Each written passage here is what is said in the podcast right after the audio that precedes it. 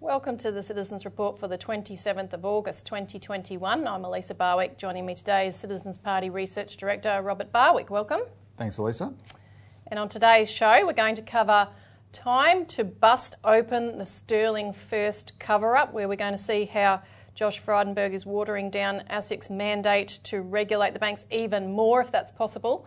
And secondly, what will we learn from 40 years of Afghanistan fiasco? Because we sure as hell better learn something. Um, now, before we get started, uh, if you like this video, hit the like button and don't forget to hit the subscription uh, button so you get further shows each week when they come out and uh, ring the notification bell and then you'll be uh, notified when they're available and also share this as widely as possible uh, extra information because we don't have time to cover everything in detail is available by clicking on the little I button on the top right hand of your screen. Uh, now, updates first before we get started into the show. Uh, the manufacturing inquiry we've been asking people to write submissions to, and you talked about this in the yep. show last week at length. Well, this, this inquiry uh, is reports on the 24th of November, but submissions close on the 10th of September. So that's a couple of weeks, probably, I think, I would say, from today. Um, please get them in. And extraordinarily, Elisa, since we've been talking about this in the last few weeks, we have been contacted by a lot of people in the sector, especially older guys, who have witnessed the decline of manufacturing in Australia. And they've all been contacting us to tell us what they know extraordinary story in the uh, TAFE sector to, to, with the skills training because it's not just manufacturing, it's, the, it's we're, we're losing a skilled workforce and we're losing the capacity to train a skilled workforce, right? So that's why last week we said time is running out on the real economy. Um, so this is, this is a very, very important thing to do. You want to make sure this inquiry doesn't become a typical talk fest. And we want people who really know what manufacturing is and really know what they're talking about. Everyone, please make a submission. And everyone in general should make a submission. We're all Australians, this is all our country, We want a manufacturing sector, and we should make submissions that call for a national development bank. Mm. Because a development bank can get behind the potential that's there and revive it quite rapidly, right? So please do that, despite everything else we're about to talk about, which is a certain, we, we want to do some extraordinary stuff in Parliament next week. Please remember this 10th of September, you got make a submission, the links below. Now, on to the first topic and the big campaign that you mentioned for next week. Time to bust open the Sterling First cover up. We have a really crucial opportunity with Parliament sitting next week to make a, a really big, hard push, a drive to get an inquiry um, into Sterling First, which is the case we've covered a lot in regard to um, many pensioners who were ripped off by this company that had a whole history of uh, breaching the regulations and were never pulled up by ASIC. Um, and that can lead to a much broader inquiry on ASIC and why it and the other regulators that are supposed to be policing the banks have no teeth whatsoever. Um, now, Lisa, this is just sorry to drop. This is part of our campaign for a postal bank. Um, it's a it's a different dimension to it, but the essence of it is why do we need a postal bank or some form of public bank like that? Because ASIC is deliberately weak. We'll, we'll read the quotes in a minute. Deliberately weak so the government can protect the big four banks. They run the financial system in this country, and ASIC is supposed to be a weak little lapdog over here that never threatens them, right? And for that reason, because it's so weak, it can't even do basic stuff of protecting consumers, and that's what the Sterling First scandal is about. You need to break the monopoly of the big four. We've got to break their power, and that's what a public bank can do. So it's part of the same picture, but we're going to have to get an inquiry into the Sterling First scandal and into ASIC, and we do have a good opportunity coming up to do that. Yes. Um, now, Josh Frydenberg, the Treasurer, this week, or just today, it's come out in all of the press, has issued a statement of expectations for ASIC. Um, and as we said, they were weak enough to start with, but uh, as the AFR put it today, the corporate watchdog's controversial why not litigate mantra has been dumped. Um, and that had come in with James Shipton. But of course, as we've said before on the show, he was ousted uh, at the end of 2020 to make way for a, uh, a revival of the so called economy by pumping out more money, and this is part of the whole agenda with watering down the responsible lending laws, all of the things that were brought in after the Royal Commission to allow things like the housing bubble, which is you know what we mean when, when our leaders say economy, to allow that to take off again and create some new asset values for the select few. Well, the why not litigate was what the Royal Commissioner had said, Justice Hayne. He said that to ASIC. Why not litigate? In other words, why isn't your default when you look at a when you look at a banking crime say is why isn't it to say we're taking you to court, right? Including potentially criminal prosecutions. We're taking you, Mr. Director, Mr. Executive. We're taking you to court. That's what Haynes said to them. Mm. Um, uh, this this article in the AFR was quoting um, a University of Wollongong um, uh, academic Anthony Schmulow who said, "Why not litigate?" has been dumped to become "Why not capitulate." Mm-hmm. right? ASIC's going back to giving into the banks again. Now, what this is what uh, Josh Frydenberg has done. He's released what's called a statement of expectations for the regulator. And this is an overarching statement that the regulator is supposed to abide by. I'll read, listen to this carefully. The government expects ASIC to, quote, identify and pursue opportunities to contribute to the government's economic goals, including supporting Australia's economic recovery from the COVID pandemic. In other words, they're telling ASIC to do something that's not a regulator's job. ASIC is the cop. It's there to make sure that when people are going about their economic business, they're not robbing people. Josh Frydenberg is saying, not anymore, ASIC.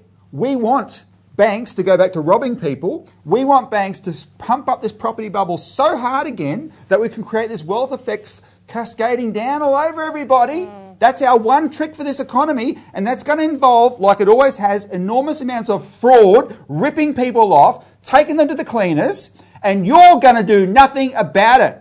That's what Josh Frydenberg is saying in that. Right? This is criminal, Mr. Frydenberg.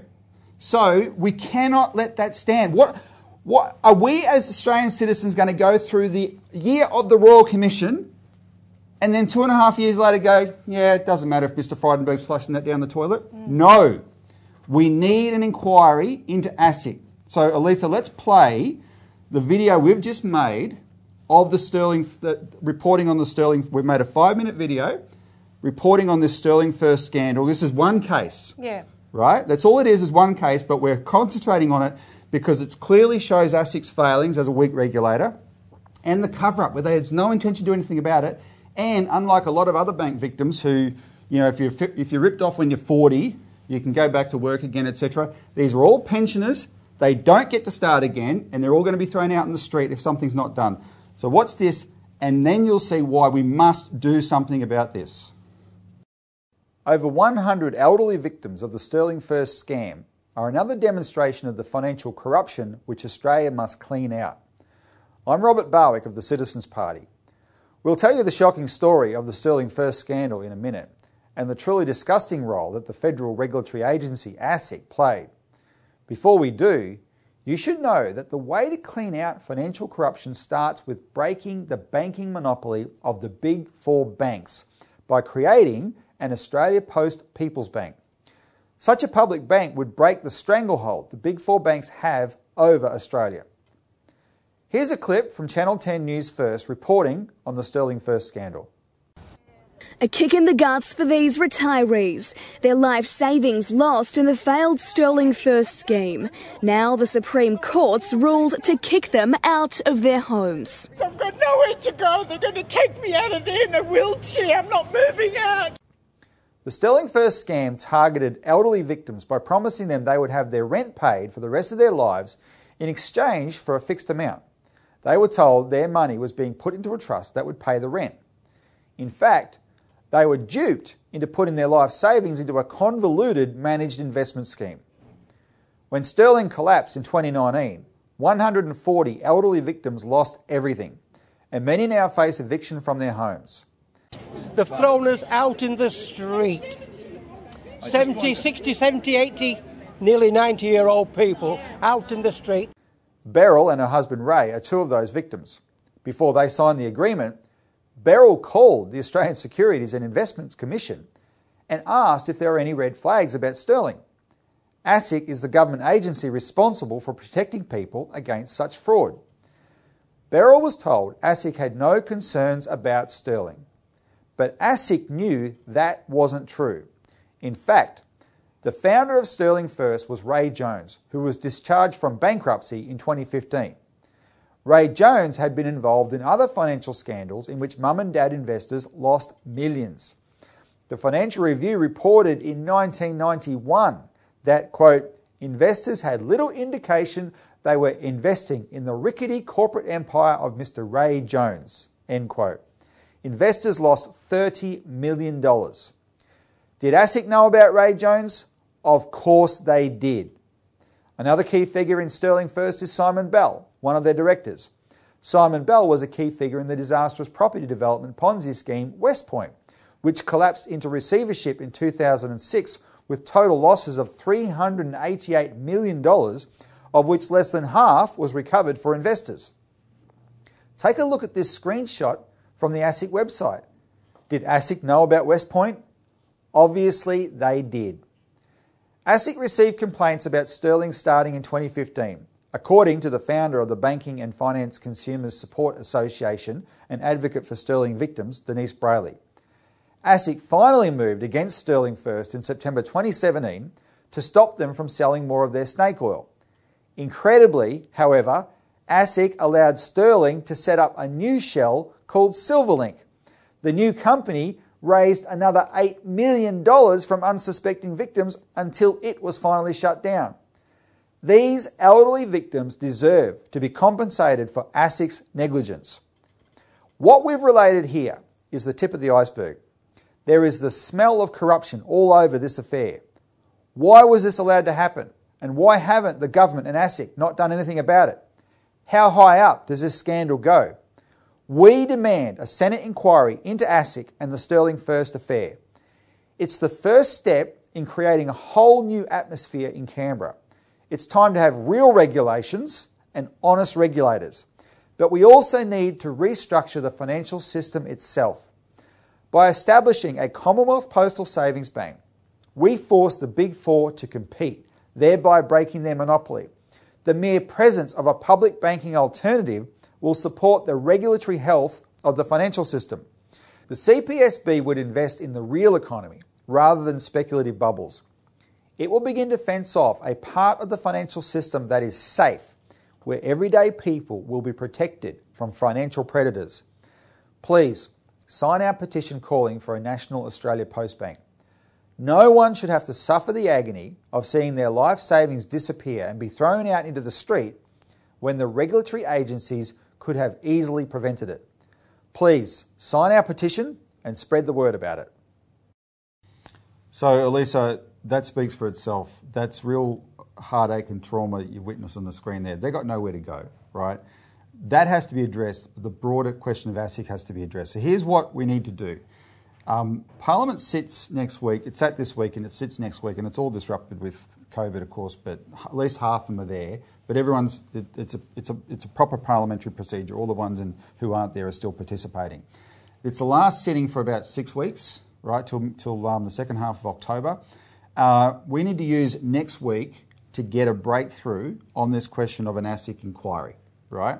Now, Josh Frydenberg has essentially done us a favour. There's going to be a lot of anger in Parliament about this announcement that he's just made this statement of expectations. We need to make sure that becomes an inquiry and that Sterling First is a is a part of the terms of reference of that inquiry, right? So on Monday, we'll, we'll issue marching orders in the form of a release where people can know who to call. But next week is one of those weeks, and regular viewers will understand what we do here. One of those weeks where we need you to hit the phone and get on your emails and call. The, the main target is every senator in your state, right? There's 12 senators in each state except the, the territories. Every, there's 12 of them. Please call them, email them, and say you must conduct an inquiry into ASIC and Sterling first, right? Um, when they get that blizzard of calls, we'll be making sure there's discussions going on among members of parliament, etc. It can happen very quickly. All we need is Labor, the Greens, and the crossbenchers to agree, and I suspect they'll want to because of what Josh Frydenberg's done. All we need is them to agree, and it can actually happen very quickly. Once it happens, then those victims can put all their documentation into it. You can have um, proper hearings, etc. Right, that actually start to get to the bottom of this and be the beginning of a process. So um, we will we will provide that information for people on our website, etc. Um, as of Monday. Okay, so look out for it then. Also, on the 8th of September, if you're in Western Australia, the, the, the victims, the WA based victims of Sterling First are going to hold a protest at the State Parliament building on uh, between 11 o'clock in the morning and, and midday, noon. Um, it'll be at the Perth Parliament House front entrance. So if you can, go along and support them right? There's, there'll be a lot of people there, but make sure there's lots and lots of people there, right? And w- as part of this demand for, for this will be at the end of this week of calls, part of this demand for um, uh, an inquiry. And Elise, I want to plug an article that's in this week's Australian Alert Service that I wrote. That's not why I'm plugging it because it's an extraordinary art. It's, a, it's about it's an extraordinary story, and it's called "The Aussie Battler Standing Up to a Giant Bank." Now this this is the story of Wayne Ditchburn. I've got to know Wayne pretty well and his wife Rowena, his partner Rowena, uh, over the phone. They briefed me on what they went through. It's a story of, an, of extraordinary tenacity. One guy, he just refused to be a victim to it. They, they, he was a victim, un, unbelievably so, but he refused to buckle and he just kept at him and kept at him and kept at him. And thanks to his tenacity, he had extraordinary luck. One of the, like the centerpiece of the story is a, is, is a, is a totally unpredictable event that on, on which his fortunes turned, right? Um, but as Wayne himself says, it shouldn't take someone of his extraordinary tenacity to get justice from the banks. Mm. Right? There's a lot of little old grandmas who can't do what he did. Mm. And you need to have a better system that actually looks after the consumers in this country. I, I heartily recommend, we're going to have it on our website as well. People need to read Put that article. Up, yes, please. Up in the um, info box. Um, and that demonstrates as another example, along with Sterling First, there's many, many more. This is just the tip of a very big iceberg, yep. but it also demonstrates the real critical importance of put, bringing in competitors, as we said earlier, to uh, the big four banks. And a postal bank is the other campaign, of course, we have continually running in the background. We have our legislation for a Commonwealth Postal Banking Service ready to go.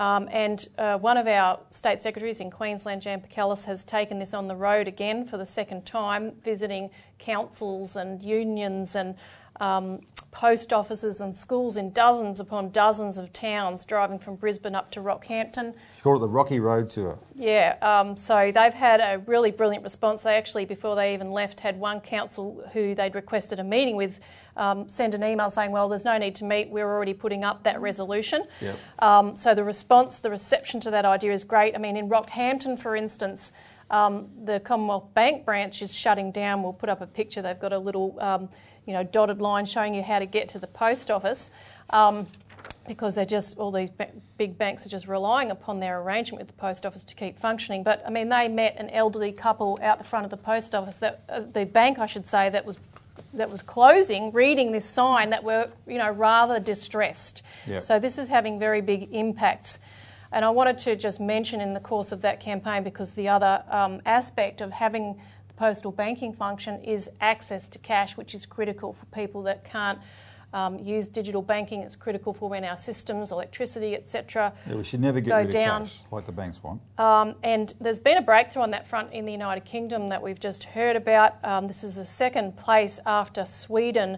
Uh, to begin to legislate to protect cash. Norway was moving in that direction as well. It's quite extraordinary. A lot of these countries that have gone so far into the cashless direction, and Sweden is harder than anybody, Mm. It gets too much, and the government has to end up saying, no, there's got to be minimum cash access, and now the, the Brits have done the same thing. Yeah, so I mean, they've had it just in the last 18 months in the UK, 800 bank branches close. But see, the post offices who have a similar arrangement that you can do your banking as we do in Australia with Bank at Post, the post offices are in real crisis, and there's thousands of, of post office branches, they just can't find anyone to run them, so they're temporarily closed because you just can't make a profit doing it, as we're finding here. And that's the situation we're running into here, which is why we put so much importance on our campaign yep. to save the LPOs with the whole Christine Holgate affair. Um, but in the 2020 budget, the UK government announced they were bringing forward legislation to protect access to cash and ensure that the UK's cash infrastructure is sustainable in the long term. Um, so this legislation is coming up. There's a um, consultation in proce- process now, which ends in September. Um, but the legislation will establish geographic requirements for the provision of cash withdrawal deposit facilities and other banking. And of course, there's quite a few freakouts coming from the banks and various commentators saying you can't force us to keep a bank branch open. You don't force other, you know, businesses to stay open, etc., etc. Well, you know what the comeback to that is, though. Well, we kept you open in the crash, Well, yeah. so we can force you to keep your bank branches You, open. you keep us open. we, we prop you up. There is a social license that comes with that. We tell you what to do. You, if you're not serving the community, what are you there for? And there's other reactions, like in Wales, the government has just supported for a community bank to open, so they're pending the last regulatory approval, and that will go ahead. Um, so that's uh, critical, you know, to keep the heat on that campaign as we're going through these other There's mobilisations. an art, again, there's an article about that in the alert service. Yep, so you can find out more there. Now, on to our second topic. What will we learn from 40 years of Afghanistan fiasco? And of course, we've seen the, that fiasco um, playing out over these last weeks with the US withdrawal. Elisa, well, there's a lot. The, the stuff that's happened in the last few weeks, um, you just get disgusted at the media because uh, it's been happening for 40 years. But when, but when we're trying to justify our presence there, right, all that stuff gets swept under the carpet mostly. Who cares? Now, there's, now that, the- that the Biden administration has finally said, and Trump said the same thing, enough's enough, There's, we've just got to cut it, right? All these people who are addicted to war and their media friends, now suddenly it's, oh, we're the great and good, and we're, we're, we're you know, this great mission we've had all this time, look, we're abandoning it. What great mission? Yeah. And it doesn't go back 20 years, it goes back 40 years, and that's what people have to understand if they're going to know the truth of it. Yeah, so just briefly, um, this began in 1979 when the National Security Advisor to Jimmy Carter, Zbigniew Brzezinski, um, talked Carter into signing an authorization for covert operations in Afghanistan, which included recruiting and training the Mujahideen uh, for provocations against the pro Soviet government in Kabul with the explicit intention to draw the Soviets into a quagmire war, Vietnam style war in Afghanistan. And that pro-Soviet government, and big, you know, it was evil. It was it was a target all because it was because it was pro-Soviet. But that government had equal rights for women, education for women, all those things they're freaking out about now. Oh, look, we're abandoning the women.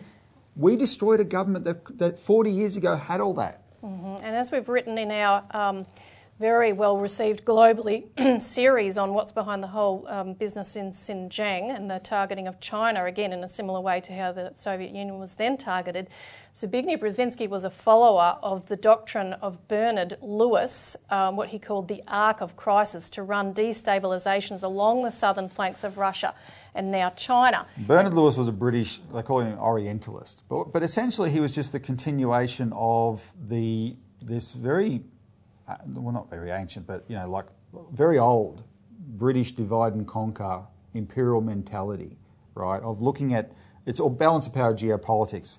Um, we decide that you know the, the Soviets are our rival, so we are going to create a, a, a balancing force against them. Does it matter if it's the, the, the, the craziest, most extreme jihadist? No, Well, it's all justified. Look, what happened at that point is why we have been faced with decades of international terrorism because that order to go in and support these Mujahideen fighters for their own purposes created Al Qaeda, ISIS, the Chechen and Uyghur separatist movements.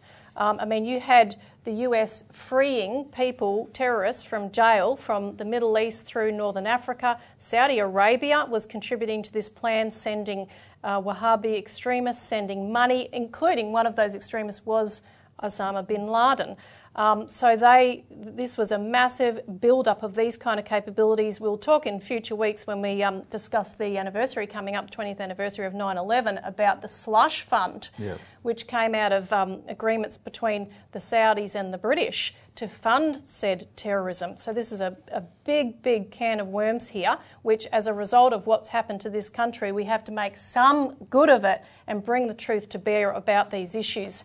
And you can also see. Um, the reality that that might happen from the reaction from the permanent war faction who are not happy that Biden pulled out. Um, and that is head, headlined by Tony Blair, who was the Prime Minister at the time of 9 11, of course, who denounced Biden for his obedience to an imbecilic political slogan about ending the forever wars. In other words, we signed up to a forever war, mate. Didn't you get the memo? So, and he's one of the classic liberal interventionists who, you Yeah. know, invented this idea that um, we Westerners can go in to intervene in other countries to preempt a crisis from happening, etc., etc. But also from the Conservative side, neoconservative side, you had British Conservative MP Tom Tugendhat who said, quote, the fall of Kabul is the biggest foreign policy disaster since Suez. The operation to seize the canal in 1956 symbolised the end of Britain's global ambition and refocused us on NATO and alliances. That's a that's an incredibly revealing uh, quote from Tom Tugendhat. Yeah, Suez was the the end of the territorial British Empire, at least. After that, it became, as we've exposed, a lot of financial, more of a financial empire, and it still is. But um, these this was an imperial strategy, right? There was nothing. We've had fed, we've been fed 20 years of rubbish propaganda about why we're in Afghanistan, right? Achieved nothing. Sorry, achieved nothing. Well, apart Whatever- from whatever- more disaster and terror. And, Well, exactly. Whatever Scott Morrison says, no, no, achieved nothing. And but but now we're ending it uh, because because at a certain point, you know, people get sick of it, and then presidents like in America say, okay, look, we just there's no nice way to end this. We've got to get out. These people are crying, oh, it's the end of our empire, and in a sense, it is. And we've got to make sure that they, we don't let them just turn around and start another one.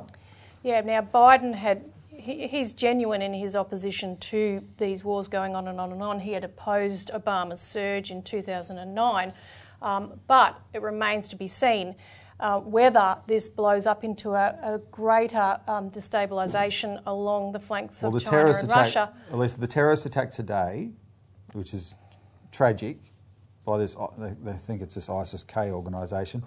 Um, you know, the war, the permanent war faction will seize on that to try and turn that into leverage to make to drag Biden back in. So the crucial thing for Biden and for any leaders, including our government, etc., is to support the movement in the region led by China and Russia and the Shanghai Cooperation Organisation, which includes the um, Central Asian states, Pakistan, and you've got other countries involved like Iran as observers, Afghanistan's an observer, um, and all the surrounding countries working together. There's proposals on the table that have been endorsed by the Shanghai Cooperation Organisation in meetings in mid July to extend the China Pakistan economic corridor into Afghanistan um, with funding from the um, AIIB, the Asian Infrastructure Investment Bank.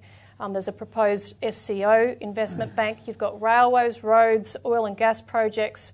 Um, I'll put up some pictures here. There's a map of a ring rail proposal to be built with rail around Afghanistan. There's a Russian proposal here, um, which is the um, the proposed rail in Orange connecting to black railway lines for a north-south development corridor from Russia to Pakistan.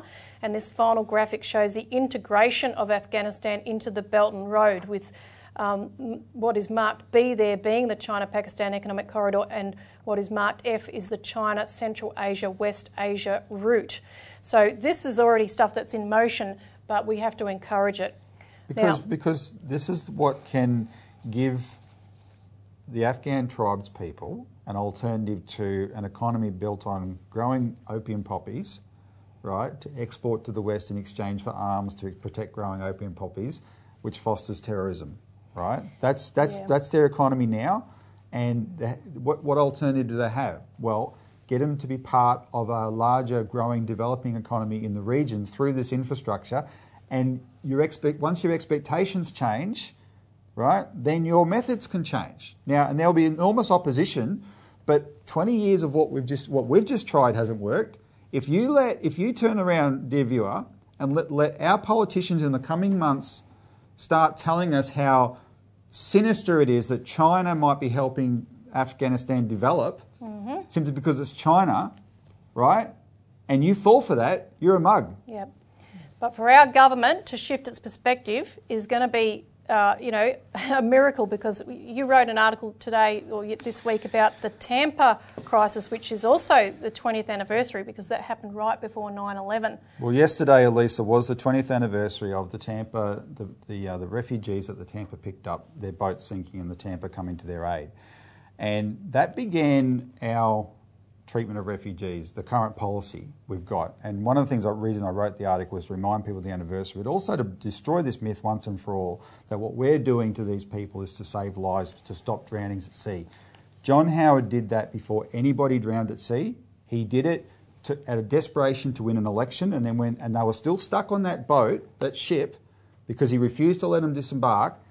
The, the, so it was 26th of August they were picked up. They were still stuck on there on the 11th of September when, when 9-11 happened. Because they're Afghanis, the, the nasty set in Australia insinuated that they were part of the terrorism threat suddenly. Suddenly it was a security issue.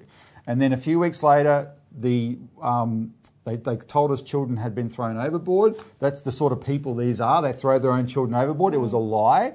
And then one of these boats sank with 353 lives lost, the SIEV X. And, and that story has never been told how it happened, but it happened after we had authorised the Navy or deployed the Navy to intercept these boats and turn them around. And Australians began to accept suddenly that we should mistreat innocent people um, uh, in order to make an example of them to stop us to stop us being flooded from wars that our allies had caused. These were people fleeing the Taliban who we had stirred up 20 years earlier with Zbigniew Brzezinski and Margaret Thatcher, right? So they're fleeing them, and we said, no, you're not coming in. Um, some of these people, there are young men in hotels in Melbourne that have been there for two and three years. They can't leave their hotels, right? They're in indefinite detention. The only reason they're there is because they're on Manus and Nauru and they were medevaced here for medical reasons. And so they had no future in Manus and Nauru. They were there indefinitely in limbo. Now they're in limbo in hotels. They can't leave the hotel. And if you've been through 14 days hotel quarantine, and a lot, lot of Australians have, you know it's, it's hell, it's stir crazy. They've been there for years and they still can't, every now and then, they'll let one or two of them out. But in general, there's no prospects for leaving. I want to play just one little clip. Craig Foster is the former Socceroos captain. He's become a huge spokesman for trying to end this policy. And just, just watch this clip of him talking to um, one of the refugees. We cover him. Uh, we cover him in the article this week, and it's also a, a press release we did. Um, this refugee's name is Kazra, and he's just describing, as a young guy, his prospects. Especially the mm, the medical is uh, really bad treating us, and they don't give us any uh, uh, good treatments or um, uh, medicine. And they come to my room and they pat search my body not proper uh, um, food for us, and uh, sometimes it's uh, uncooked and raw. Uh, personally, I don't care. Um, uh, the the food it's become delicious or it was a high class food. No, I'm talking about the food has to be cooked. They give us raw meat or um, uncooked rice and uh, it's it's damaged our digestive system. So there you go. I mean, this is um, what do you say? This is what we're doing to people in the name of this policy, and then lo and behold, the anniversary t- coincides with what's happening in Kabul now. And what did Scott Morrison say? If they, if those people and there's a big scandal about the ones that worked with the Australian forces and that we've left them behind and abandoned them, and we're trying to, you know, hustle harder to, to get them out now. But still, there's plenty going to be left behind. If those ones, out of their desperation, not only flee Afghanistan, but then decide, well, I work with Australia, I'm going to go to Australia, and they pay a people smuggler to get into Indonesia and then try and get onto Australia. By boat. By boat, we will lock them up indefinitely. Because that's our policy. Because that's our, that's what Scott Morrison did. And the four said, and the four and a half thousand refugee, uh, Afghans here on temporary protection visas, he has said they will never be given a visa, despite what's happened in Afghanistan, because that's our policy. If they come by boat. If this is this is un-Australian, but unfortunately, under these governments since John Howard, they've turned, they've twisted what Australian is, and people think this is Australian. I don't think it is, and I think I'm appealing to you know, you cannot accept what you cannot see what's happening in Kabul now and still accept this kind of policy, and we have to change it. Please, we've got to be a humanitarian country first and foremost, and solve the problems another way if they have to be solved. Mm. Now, that's all we've got time for this week, but don't forget to call your senator about making turning ASIC back into a real regulator. We've got to get an inquiry into that going immediately. We've got this week, this coming week yes. to do it. So that's your top priority. Call us if you need any more information or help in doing that. But we'll Contact do, us. We'll, but we'll issue a release on Monday with the, all the instructions. So look out for that. Um, so don't forget to hit the like button, subscribe, and tune in for next week's show. Thanks, Robbie. Thanks, Elisa. Thanks, everyone, and see you next week.